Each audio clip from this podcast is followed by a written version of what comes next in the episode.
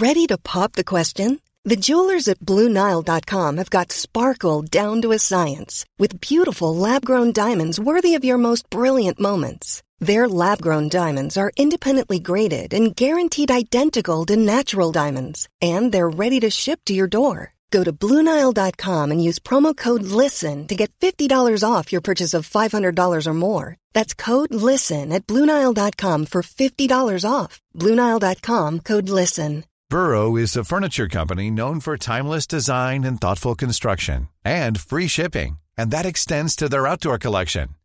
Their outdoor furniture is built to withstand the elements, featuring rust-proof stainless steel hardware, weather-ready teak, and quick-dry foam cushions. For Memorial Day, get 15% off your Burrow purchase at burrow.com/acast, and up to 25% off outdoor. That's up to 25% off outdoor furniture at burrow.com/acast. Hello and welcome to Loose Units Origins. I'm Paul Verhoeven, that's John Verhoeven, and this week we are talking about pretty much the end of the book. Now, Dad, at this point in your career, I think it's time to talk about the fact that you basically stopped doing general duties and you pivoted into forensics, but I really want to dig into, why you made that choice, about the offer that you got that you almost took, and, what it's like to kind of transition between two different departments in the police force. I thought it was a bit of a treat for everybody, because we're going to talk about my good friend, aren't we? Yes, we're going to talk about Julian a fair bit. Yes, yeah. How would it be if I actually used or pretended his name was something else? Yeah, we can't use his real name, unfortunately, because one of the things Penguin said was basically it's really smart to avoid using the names of people who, you paint in a kind of more nuanced light. I mean, a good example is Len Beater. We had to change his name. To the point where I've actually forgotten his real name. Has that happened to you at all? No, I remember all their names. Okay. The difficulty I have is not using their real name. Yes, and there's been a few points where, it's gotten a bit fiddly at times. But yeah. So Julian and I, everyone knows the story and the evolution of our friendship. And we both decided unanimously that neither of us were going to become detectives. Although, Paul and listeners, I've been giving this whole thing a lot of thought of late. And I think, even though it's silly to say this, but when people say, if you had your time again, yes, what would you do? Yes, a very, very common hypothetical, especially nowadays when people are kind of, sitting around thinking a lot. Yeah. So, Paul, if I had my time again, I would not have joined forensics. I would not have gone into the Central Fingerprint Bureau. I would have definitely become a detective. Jesus Christ! That's something of a bombshell, honestly. No, it is. It's a hypothetical bombshell. Yeah. But everyone knows what the detectives were like in the 80s. I mean, we all know about Roger Rogerson, about the corruption, about the King's Cross, and you've painted a less than flattering picture of them. Yeah, but obviously there were good detectives as well. That's obvious. Why is it obvious? Because you can't have an organisation that's absolutely every person's rotten. You can be pretty close. I guess people are probably curious as to the ratio of good to bad. And that's a great point to make. Right. But let's take the soldiers with the SAS that have committed some atrocities in Afghanistan, Paul. I mean, it's a tiny group, isn't it? Yeah, I guess. So, there are obviously very good people within these organisations. So I like to think that I would have been one of those. And but they say absolute power corrupts absolutely. I think that's one of the kind of, the core problems with this is that the detectives had complete control over the power structures and they had their hands in other people's pockets and they were getting kickbacks and they were living basically a consequence-free environment, right? Mm. I think my problem with I would go in and kind of be better is that, how would your kind of morals and your standards survive and withstand that kind of pressure? Because it seems like obviously there's lots of people who join these positions to become, you know, good versions of the thing which has been perverted. But you know how you watch politicians and you go, oh, good, we've got like a kind of young principal politician. By the time they get to the point where they've actually got power, they've been so warped by the system they're in that they're effectively useless. So, and I know that you often espouse the merits of going, all right, if I'd said something, I couldn't have changed it from the inside.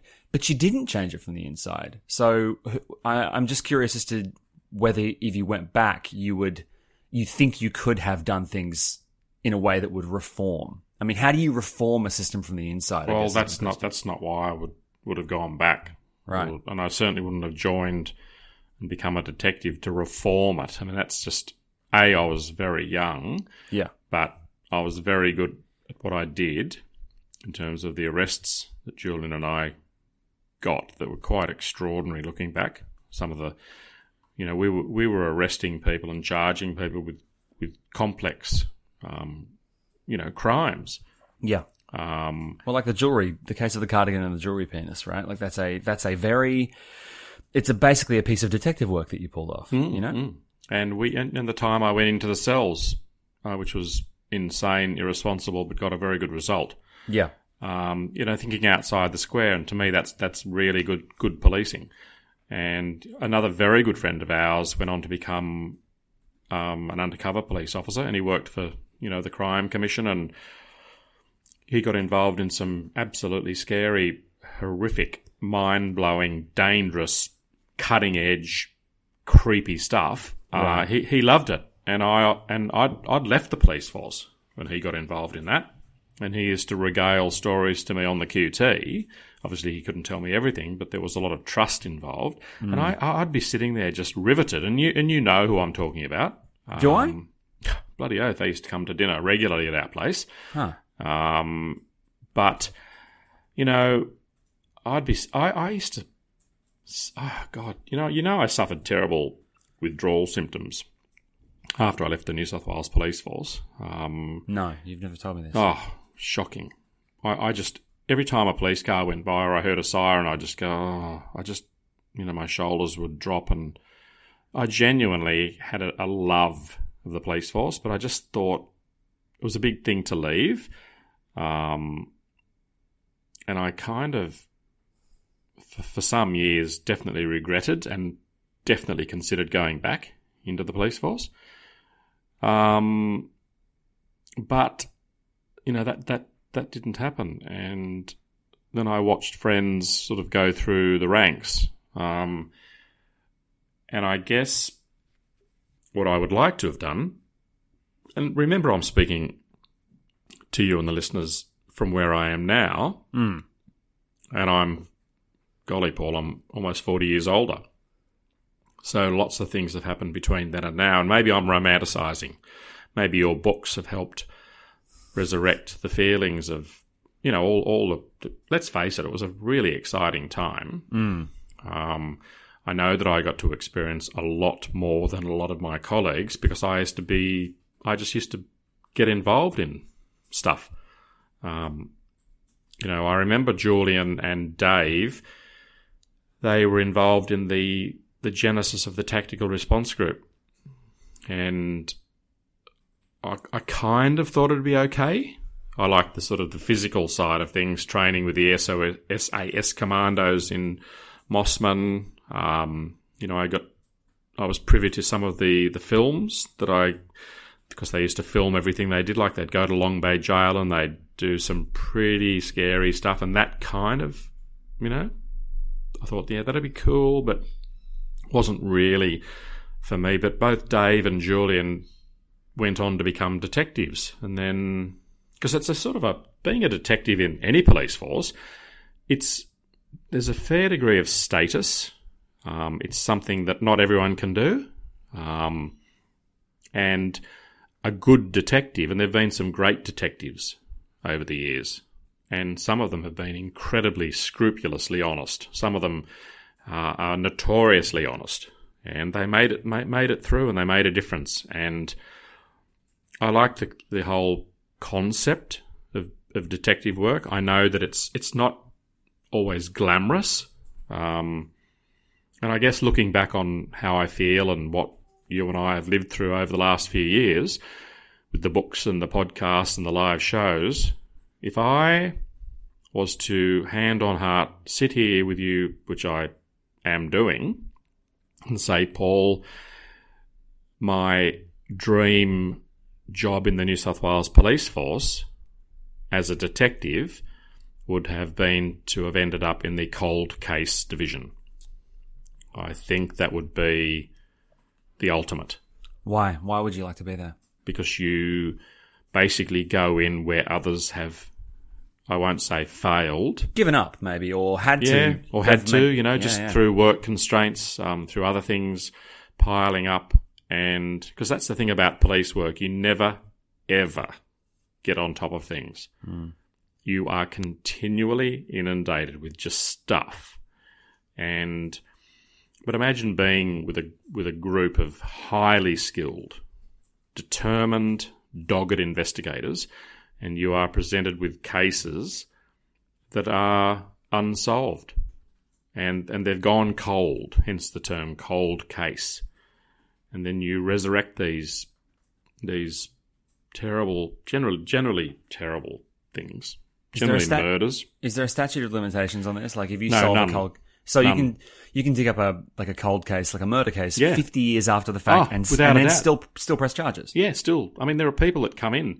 In fact, in Sydney 2 weeks ago, a guy just walked into a police station and confessed to a crime that he'd committed more than 40 years ago.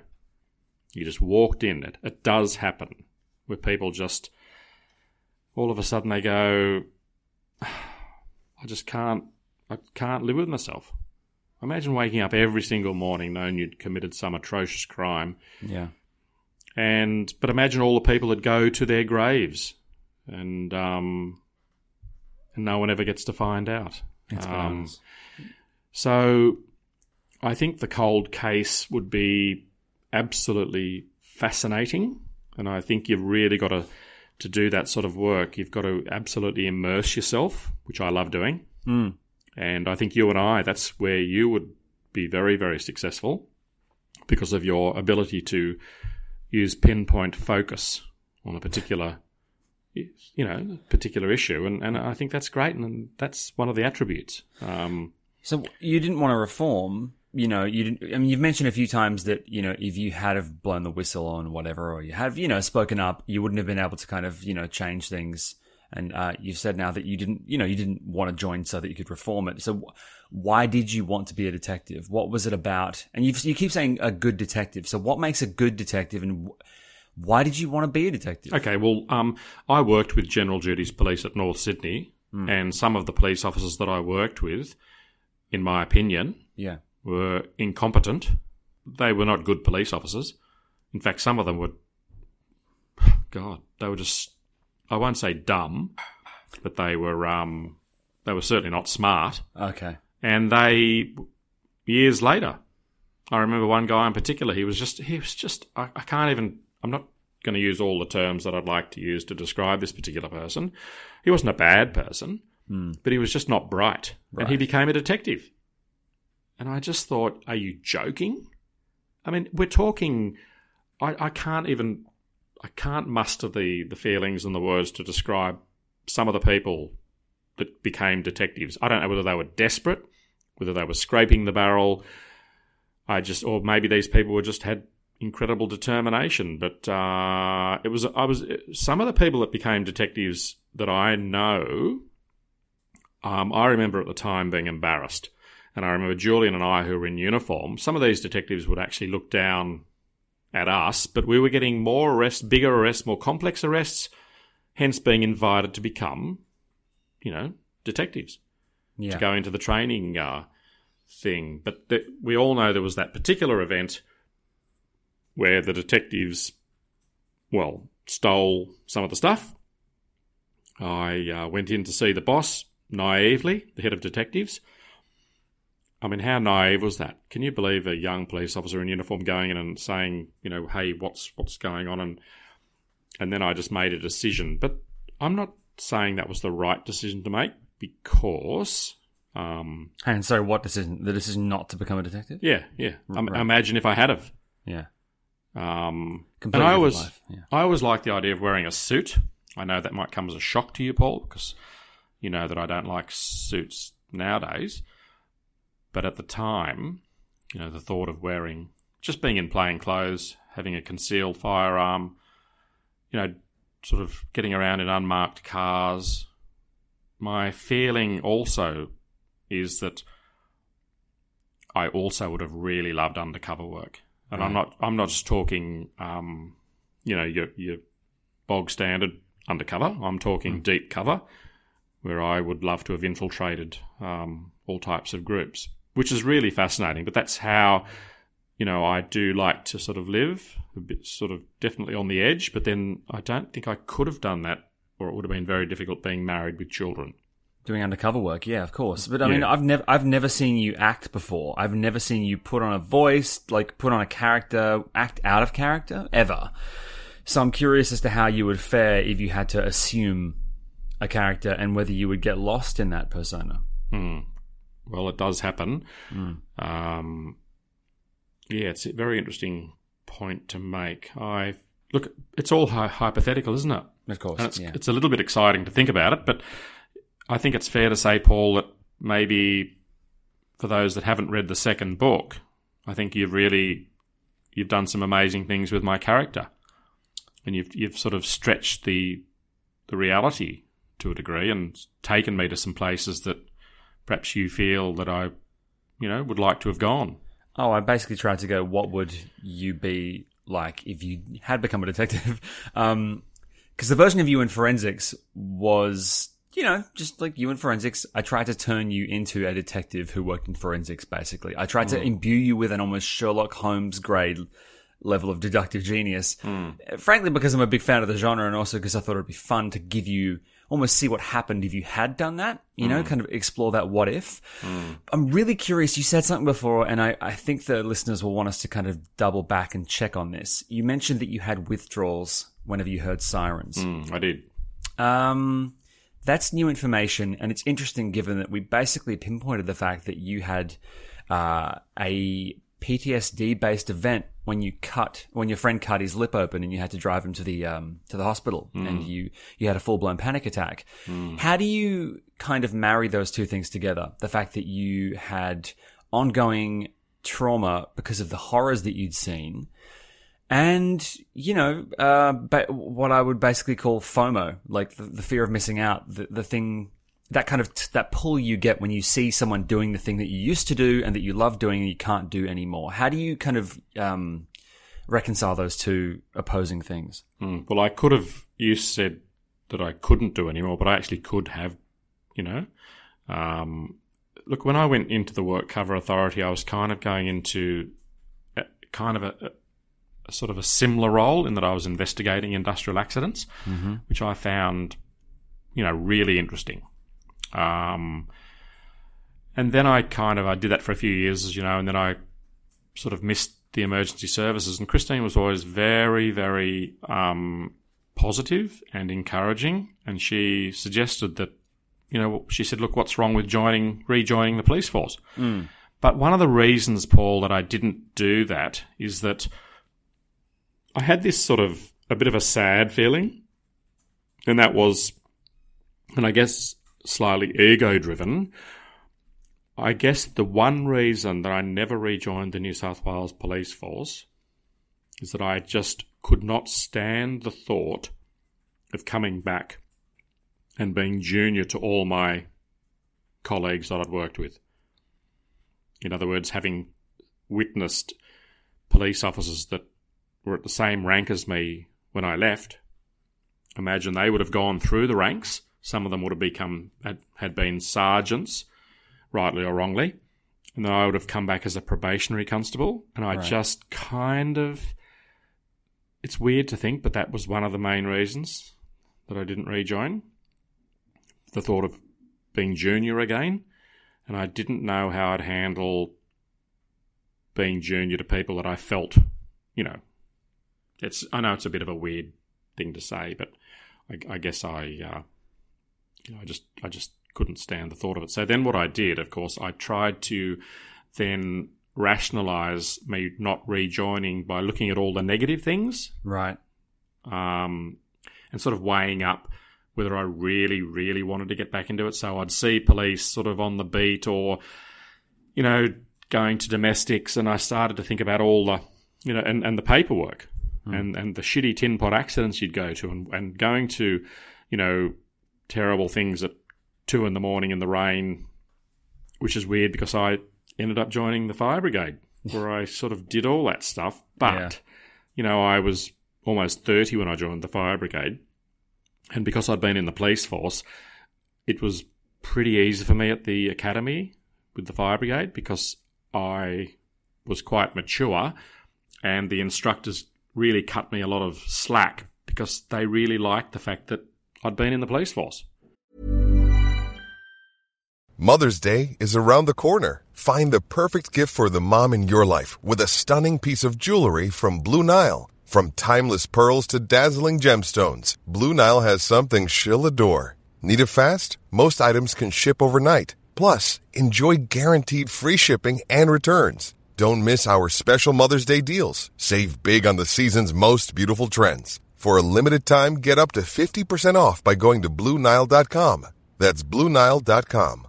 There's never been a faster or easier way to start your weight loss journey than with PlushCare. PlushCare accepts most insurance plans and gives you online access to board-certified physicians who can prescribe FDA-approved weight loss medications like Wegovy and Zepbound for those who qualify. Take charge of your health and speak with a board-certified physician about a weight loss plan that's right for you. Get started today at PlushCare.com/weight loss. That's PlushCare.com/weight loss. PlushCare.com/weight loss. Hiring for your small business? If you're not looking for professionals on LinkedIn, you're looking in the wrong place. That's like looking for your car keys in a fish tank. LinkedIn helps you hire professionals you can't find anywhere else, even those who aren't actively searching for a new job but might be open to the perfect role. In a given month, over 70% of LinkedIn users don't even visit other leading job sites. So start looking in the right place. With LinkedIn, you can hire professionals like a professional. Post your free job on linkedin.com/people today. And it made my time at the academy, bearing in mind there were only 10 in the class, but I kind of I had a bit of a good run, and I had a different outlook on life. And you know, I look at police now in Sydney, particularly where we live, which is a pretty interesting area, and when we go to Melbourne, I see the police down there, and I kind of now think to myself. You know, I'm really, really glad I did it. But again, we've come full circle, Paul, because it's entirely hypothetical. It's like when you occasionally, and we all do it. I imagine we all do it, where we imagine, golly, what would happen if I won the lottery? And you start. I'll tell you what happened a few days ago. I got a message from the lottery, and it said that I'd won in. You know how they've got that $20,000 a month lottery? Do you have that down there in Melbourne? I'm not sure. I'm not okay. So they give you $20,000 a month for 10 years, which is incredibly exciting. And every time I've ever won it, I won. I mean, I win between $5 and $10, and I get excited. And of course, I reinvest it. But a few mornings ago, I woke up and I'm delirious when I wake up, and I looked and I'm trying to interpret, but they didn't tell me what. They just said you've won, but no amount. And it says something like you'll be contacted or something or other. And I this wave of excitement. I was so excited that I think I was hyperventilating. Right. And I went into the bathroom and I just, you know, I'm getting ready to go for my run, and I'd already created this incredible scenario of what I was going to do with this money. And of course, that wasn't the case. But you'd literally budgeted with your... I'd gone, yep. I'd given you and Tegan money, you'd be pleased to know. I was so excited, and my excitement, it sort of flowed over to Christine, and she started to get a little bit excited, and it was so intense, I convinced myself. So that's talking about how things in your mind, you can sort of romanticize and... dream and imagine, and I don't think there's anything wrong with that. I think it's quite healthy. But then to come back to reality, not with a thump, but gradually let yourself down and sort of take stock. And Dad, I think it's time to kind of loop back to another point, and that is something we were going to address at the start of the episode, and that is what happened to Julian. Well, you mean in his life or? After the police force. Oh, no, sorry. After you accepted the offer from forensics. Okay, well, Julian went on to become a detective, which caught me by surprise. He actually told me the day that you recall, of course, the witch story. Mm. And we'd gone through that trauma. We'd been with her father, ex-police officer. Mm-hmm. We'd gone out into the car park. We'd located the car, which proved beyond a reasonable doubt that she'd actually managed to drive herself to the hospital, which was staggering. And we're standing out in the car park, and Julian just basically, it was weird. It was one of those weird moments where we just stood there, and he then looked at me and said, "John, I've accepted the invitation to become a detective." And he could have basically just punched me in the gut. You'd both agreed not to do it. That's right. We were the best of friends. We used to have him, as you know, he was basically like a member of our family. I do remember that, yes. And he was referred to by me as you know, uncle. So. Yeah, and he, you know, he loved you kids, and we all loved him. And you know, things happen in life. He, I'm not going to go into all the personal aspects of his life about how and why he changed, but I was kind of really upset. And maybe a part of me thought, golly, maybe he's doing the right thing. Maybe I should, because I know we always dreamt about, you know, being sort of partners in, you know, no matter where we went, and we would have made an awesome, totally incredible. And he was, might I say at this point, he was incredibly honest. Right. And he managed to go through the New South Wales Police Force as a very, very good detective, and I'll bet you that he never took 1 cent. As some of my good friends that were detectives were scrupulously honest, and others of them went to jail. So, you know, I could well have been one of the honest detectives. We'll never get to know. Temptation is a mighty powerful thing.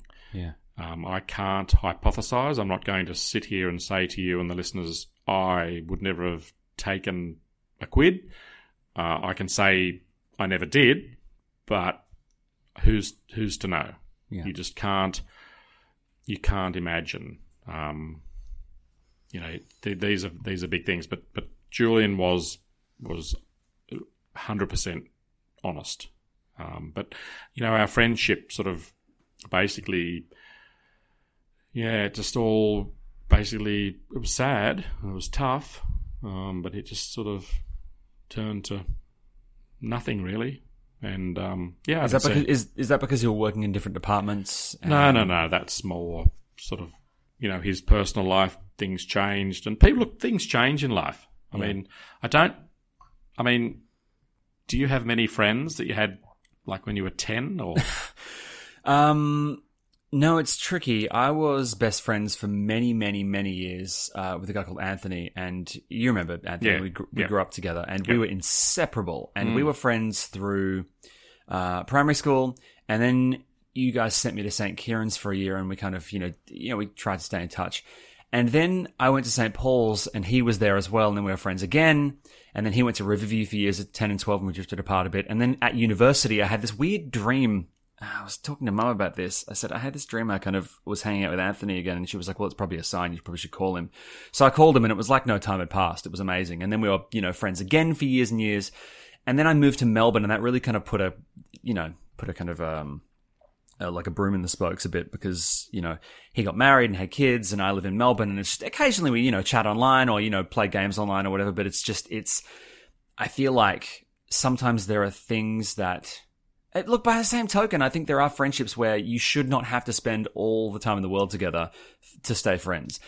I think a good friendship should mean that you could, because of life circumstances, drift apart for 10 years if you have to, get back together, and it should be like no time has passed at all. I mean, there are certain friendships like that, but it sounds like the one thing that will kind of drive a wedge is an ideological difference, right? That kind of thing can really... I've seen friendships fall apart and be severed deliberately because of major ideological differences. And it sounds like you and Julian had a kind of like a pact, right? You'd agreed that you wouldn't do it. So did it feel like a slight betrayal when he said he would, or he had? Oh yeah, look, it shook me. But also you can't. It's not fair to put your own sort of feelings and emotions. I mean, you can be affected, but you shouldn't use them to try and affect the other person. So people need to, figure things out for themselves. But what I will say, which might come as a little bit of a, without saying too much, as a generalisation, what I will put out to all the listeners and you, Paul, is that sometimes in life when you've got a great friend,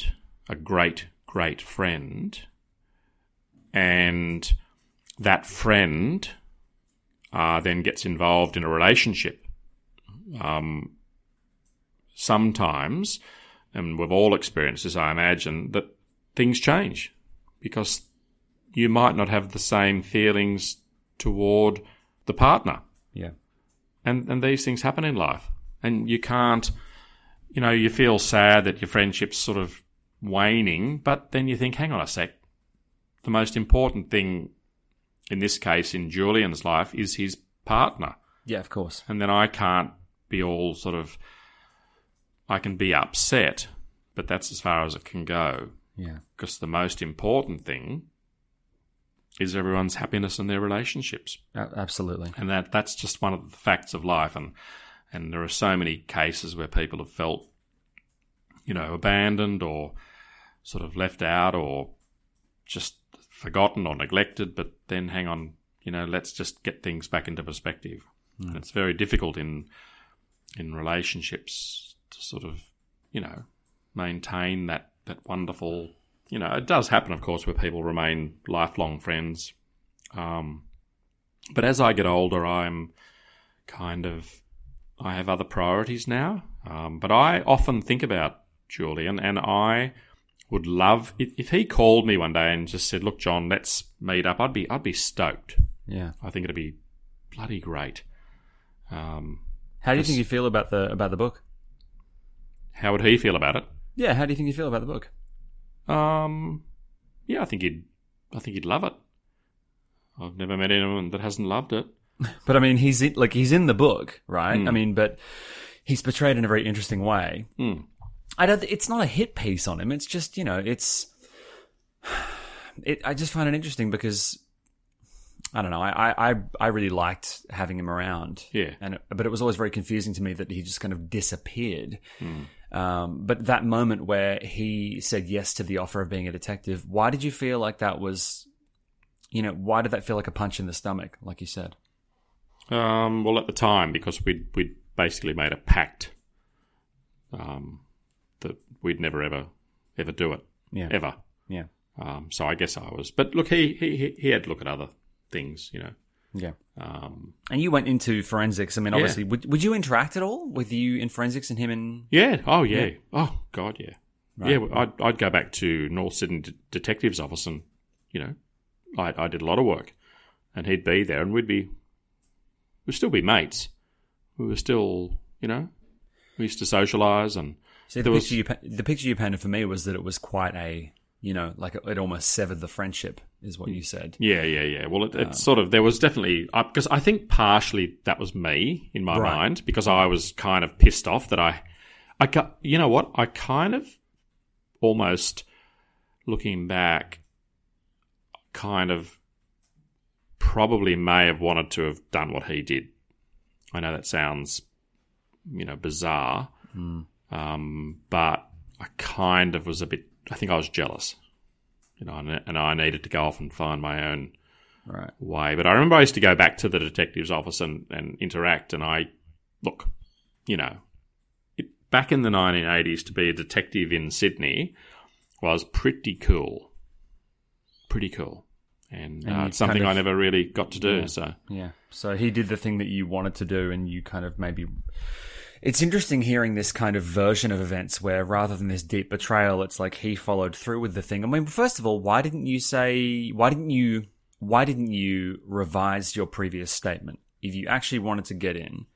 Or was it more that you both agreed not to do it? You got an offer from forensics, you said yes, but he kind of piked and did the detectives thing, and you're like, well, gosh, shit, I wish I'd done that. But by that point, it was too late. Is that what happened? It probably wasn't too late, Paul, but I did find forensics extraordinary, and just absolutely mind blowing. But I think you'd be hard pressed to do forensics. I think I'm just speaking hypothetically here, but I just don't understand how you can see so much stuff. Although, having said that, I mean, let's look at nurses and doctors in ER. Yeah, I mean, a mate of mine that I used to dive with, a doctor, he lived for emergency medicine. That's all he did for his entire career, and he just said he loved it. He just liked to be right on the edge.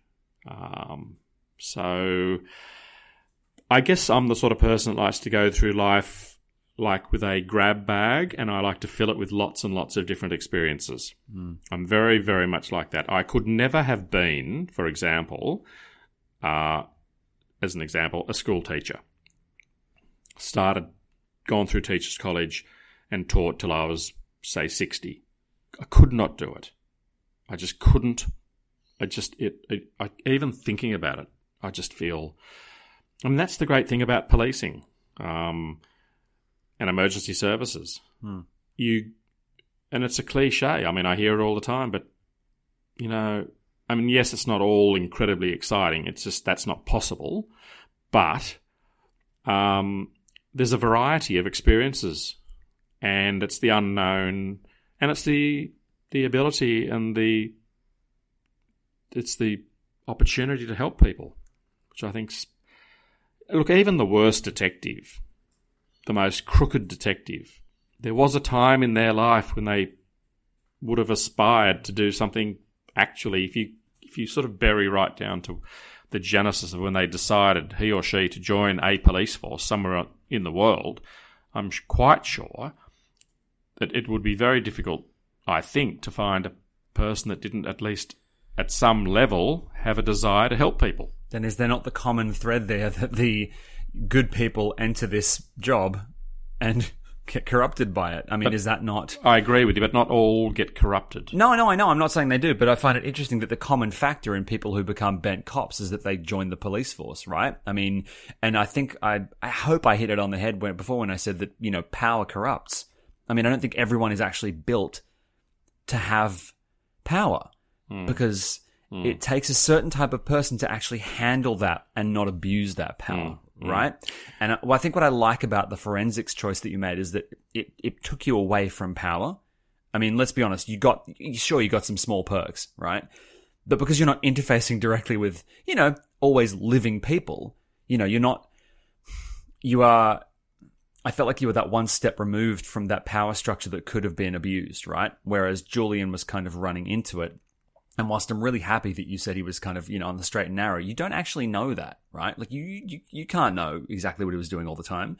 You weren't his partner anymore, so you couldn't be around to keep an eye on him. It's entirely possible that he got into that grey area, right? I'm not saying he did, but I'm saying without you around as the kind of first person narrator, without you around as the guy, you know, who was there, you don't know. In fact, for all we know, because you weren't stationed on with him all the time. One of the great things we learned from Loose Units from the very beginning, God, this is season 5, and one of the great things we learned almost immediately, Dad, and I urge listeners to go back and listen to those early episodes because holy shit, they sound so different. We've really evolved, but is that you don't get a partner in the traditional sense, in the TV movie sense, right? You are basically doing shift work, you are rostered on with people. There are people who probably knew a different Julian than you did, you know, because you are a different person around other people. True. You kind of bring different things to the table. You were different around Sue. You were different around Dunn. You were different around Len, and you were different at different times in your career and on different nights and around, like, you know, you around Mum when you guys were kind of courting early days in the police force. That was a different version of you than Julian knew. You know, you did reckless things around her that you wouldn't have done around Julian because you weren't trying to impress him or sleep with him, presumably. So it's, I'm just saying it's entirely possible that, you know, with the right people or wrong people around, you can end up a completely different type of police officer, right? Regardless of intentions. And I think what we got in the end was sort of the best possible version of you because, you know, you ended up here. So, yeah, no, well, interesting. Yeah, that's all the time we have for this week's episode of Loose Units, Dad. But I just wanted to say, look, next week is the final episode of this season of Loose Units. It has been a absolutely gargantuan undertaking, and I will save all the kind of wrap ups and thank yous and acknowledgements for that episode because there's a lot of stuff to get through in that final episode. But for now, we just want to say thank you so much for reading along with the book Loose Units. And one thing we want to urge you to do, and we're really going to push this next week because we've got some really cool ideas. If you haven't, go back and listen to Loose Units, the podcast, from the beginning. There is some stuff in there that will really help kind of round the story out and really help it make sense. Because the first season of Loose Units was actually about, you know, this time in Dad's life. So I think it's a really good time to go back and revisit. Next week, we're going to kind of go through some stuff and talk about our favorite episodes and, you know, really do a kind of, you know, just a really big wrap up. But we will be back on Friday with Loose Ends. We hope you have a fantastic week. I hope you stay safe and we'll see you soon. Bye, everyone. Bye-bye. Here's a cool fact. A crocodile can't stick out its tongue. Another cool fact, you can get short-term health insurance for a month or just under a year in some states. United Healthcare short-term insurance plans are designed for people who are between jobs, coming off their parents' plan, or turning a side hustle into a full-time gig. Underwritten by Golden Rule Insurance Company, they offer flexible, budget-friendly coverage with access to a nationwide network of doctors and hospitals. Get more cool facts about United Healthcare short-term plans at UH1.com. Flexibility is great. That's why there's yoga. Flexibility for your insurance coverage is great, too. That's why there's United Healthcare Insurance Plans. Underwritten by Golden Rule Insurance Company, United Healthcare Insurance Plans offer flexible, budget-friendly coverage for medical, vision, dental, and more. One of these plans may be right for you if you're, say, between jobs, coming off your parents' plan, turning a side hustle into a full hustle, or even missed open enrollment. Want more flexibility? Find out more about United Healthcare Insurance Plans at UH1.com. Hey, it's Paige DeSorbo from Giggly Squad. High quality fashion without the price tag. Say hello to Quince. I'm snagging high-end essentials like cozy cashmere sweaters, sleek leather jackets, fine jewelry, and so much more. With Quince being 50 to 80% less than similar brands. And they partner with factories that prioritize safe, ethical, and responsible manufacturing. I love that. Luxury quality within reach. Go to quince.com/style to get free shipping and 365-day returns on your next order. Quince.com/style.